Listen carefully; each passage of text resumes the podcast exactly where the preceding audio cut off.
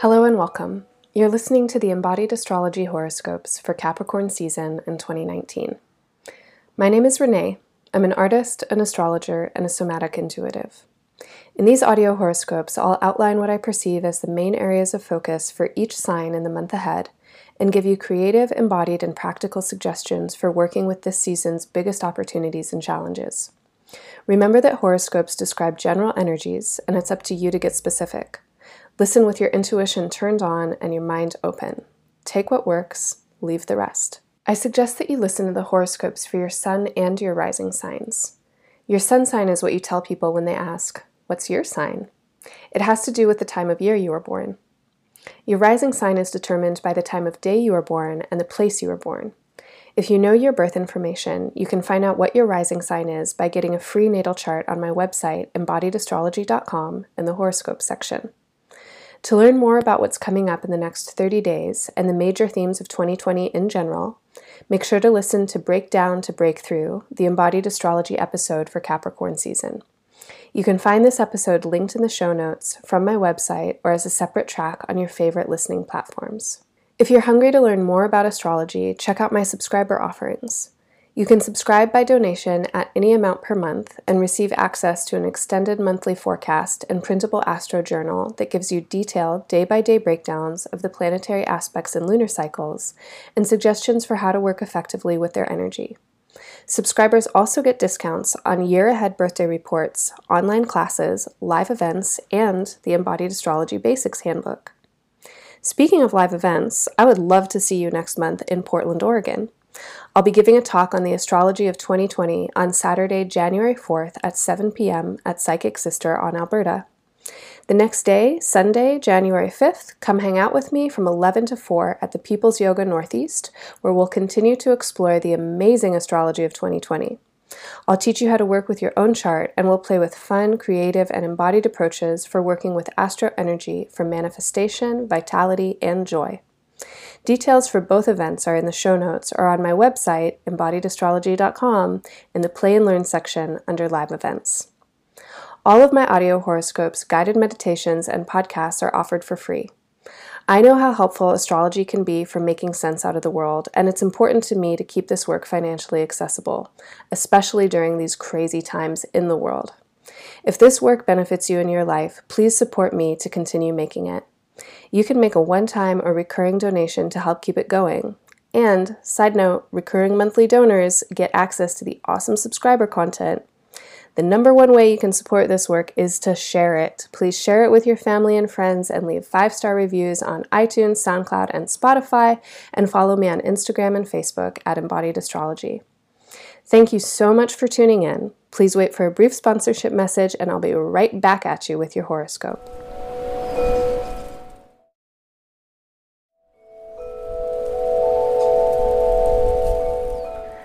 Gemini. Welcome to your horoscope for Capricorn season. So, this season is bringing a lot of energy into our lives. This energy is a deep change energy, a deep transformation energy, and there's a lot of emphasis on letting go of old ways of being. Now, all of us are going through this collectively, and each of us are going through it individually in the um, unique ways that we're experiencing this in our lives. As I look at the Gemini solar chart, the main um, focus of this release and transformation energy that I'm seeing has to do with uh, a kind of energetic space that you can occupy in yourself and also in relationship with other people that is a more unconscious or subconscious energetic space that may manifest as um, insecurities, inhibitions, shame, the feeling of debt, and that could be material debt as well as energetic debt or obligation, um, and also deep desires. Deep desires that may or may not be realized, and deep fears fears that may or may not be realized. So think about the ways that your energy gets um, held up and gets hooked onto um, some kind of, of object, and the object could be a fascination, a desire, uh, a longing. The object could be a fear. Please, you know, never let that happen, or a, a kind of insecurity that you may have. Again, this could come through with yourself and also in relationship to others. it's a very um, you know the, this kind of energy that i'm talking about is often really hard to talk about because the the complexity of these kinds of feelings where our energy gets hooked is always layered. So there are always deep stories and core narratives that are part of these hooks. Um, for example if there's a, a debt um, a feeling of um, lack of value and obligation could easily become entwined and entangled with deeper narratives around value in the world, around the sustenance you did or did not get as a young person, around ancestral experiences, um, narratives that you may have built around identity factors such as your gender or um, race or body size or things like this. And the debt itself will start to take on these magnificent proportions. And every time you feel into it, then this whole complex of uh, other stories and narratives gets triggered. So when I'm talking about the the space that's getting transformed for you, the easiest thing for me to call it is the space of shadow. And the space of shadow, how I conceptualize it, is the space where we kind of hold things a little bit at a distance. Often it's easier to turn away than to look look directly there. Um, however, for the Gemini personality, especially this space of shadow has quite a lot of intrigue to it. And there are ways that you might be really interested in working with your own shadow side or working with um, ways of being that might be in um, the shadow of our culture in a more kind of like status quo shadow and by that I mean taboo, things that, that other people aren't so comfortable with, um, you might actually be fascinated and really interested in. So, the space of shadow is not necessarily only an avoidance space, it can also be a really magnetic space. It can be deeply compelling, um, and it's really rich in the kinds of, of content that it has there. Because, as I said, the content that's there is uh, multifaceted and multi layered. It's very complex um, with with roots of experiences twining into all kinds of uh, other experiences within your life. So a lot of different circumstances and experiences may be what I'm talking about um, to all the mini Geminis who might be listening.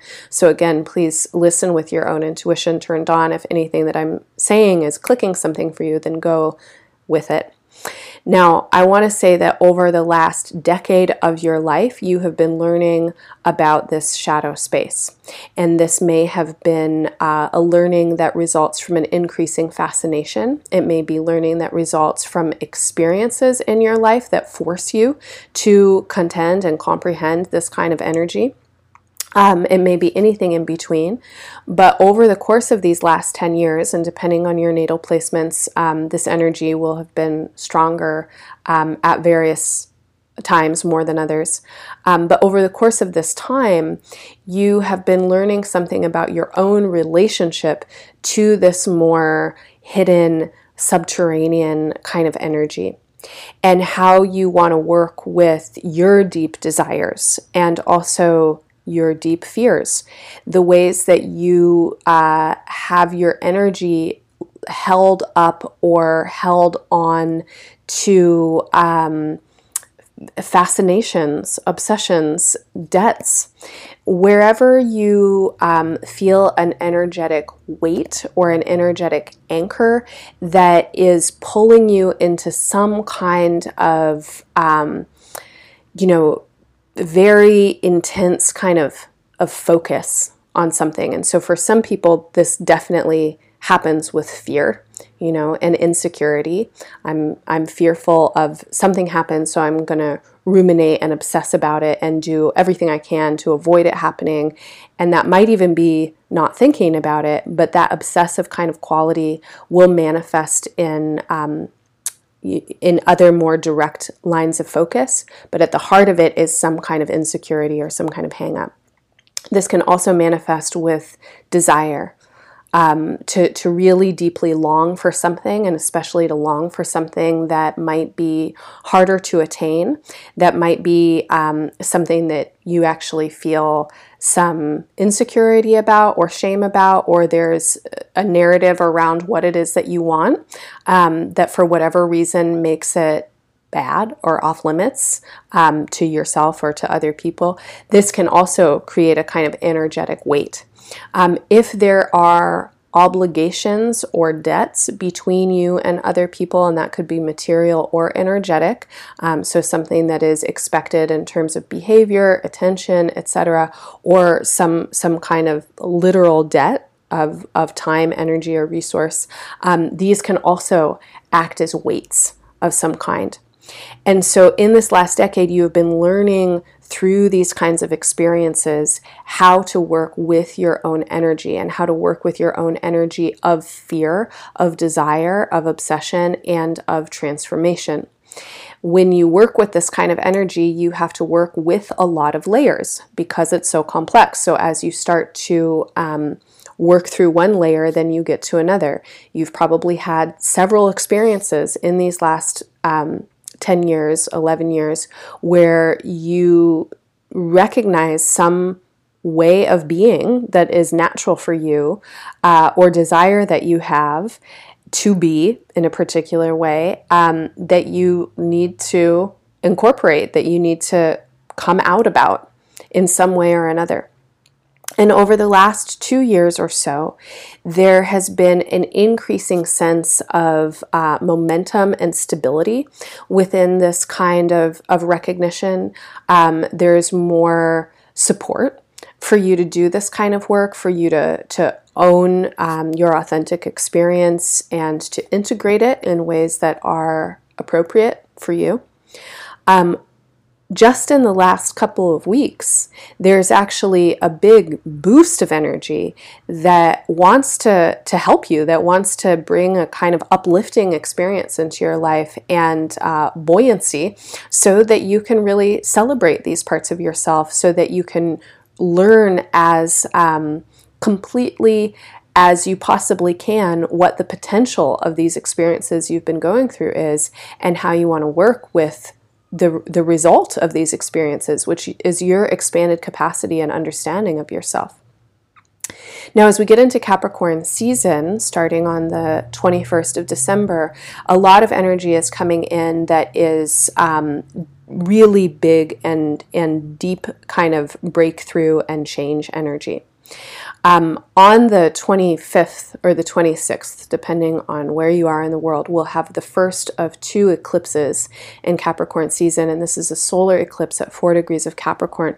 So check your natal chart and see if you have any planets or points at 4 degrees. The energies of these planets and points will be highlighted if so. Um, what's coming in at this time, right at the beginning of Capricorn season, is some kind of recognition. And this recognition has to do with th- this peeling back of the layers of going, oh, that's what's underneath this kind of feeling, or that's what's underneath this uh, energetic hook. And it's like you get to the bottom of something, you can have a pretty profound insight that seems to maybe come out of nowhere. Your subconscious and unconscious minds uh, is really ready to expand. So, this is an excellent time for you to engage with deep self inquiry, um, meditation, or something, something similar. And the question that you want to ask yourself is what do I need to let go of in order to open more fully to my own energy? And there's something here about letting go of fear and letting go of control. Um, and control includes your desire uh, to control the world around you or to control other people, um, your fear of being out of control, and also the ways that you get involved in relationships that then have control over you. So there's a need right now for you to be in right relationship with control and um, to not let it manipulate you and to not let it shut you down. As we get into the kind of middle of Capricorn season, from the 10th through the 13th of January, we reach the crux period of this change energy and this transformation energy. There may be um, some really specific circumstances that you experience around this period of time. For some people, it will be more subtle and energetic. For some people, it will be blatant and obvious in the external world. But something is coming to a head. There is a reckoning point. And again, this reckoning point has to do with how you hold yourself energetically and the ways in which your, your energy gets hooked and it gets weighted down and you want to get to a space again where you feel accountable to your own energy and like you can open up to a clear flow. And that clear flow means that you're not going to be manipulated or sidelined by fear or control or insecurity, and that you uh, can see your desires for what they are. You can um, integrate them in healthy, consensual, balanced ways in your life, and you're not going to apologize for ways of being that are actually fine for you to be that way. There may need to be some accountability or atonement in another way. Um, there may be apologies that are necessary to give for some people, but if those apologies are coming out, then they're coming out because it's the release of an energetic weight that you've been carrying. Now, during this period of time, on the 10th of January, we have our second eclipse. This is a lunar eclipse at 20 degrees of Cancer. So, again, check your natal chart. Notice if there's any planets or points at 20 Cancer. Again, these points are specifically um, exaggerated and amplified by this eclipse energy. This eclipse is um, really a big, kind of warm, loving embrace for you and a call for you to recognize your innate and intrinsic value. Um, love yourself, forgive yourself. The more completely you can hold yourself and recognize your your worth and your value, the more fully you can integrate, you can get out from underneath the the oppressive thumb of the insecurities or the fears. Um, the more you can bring abundance and resource into your life.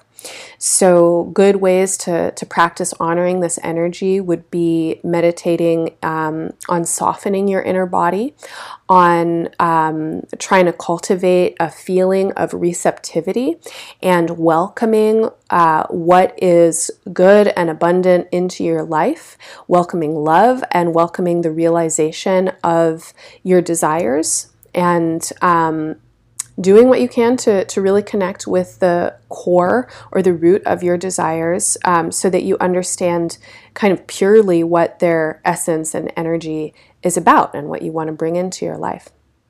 Um, make sure to check in with me for the new moon and the full moon. I always offer some way to attune to the lunar energy.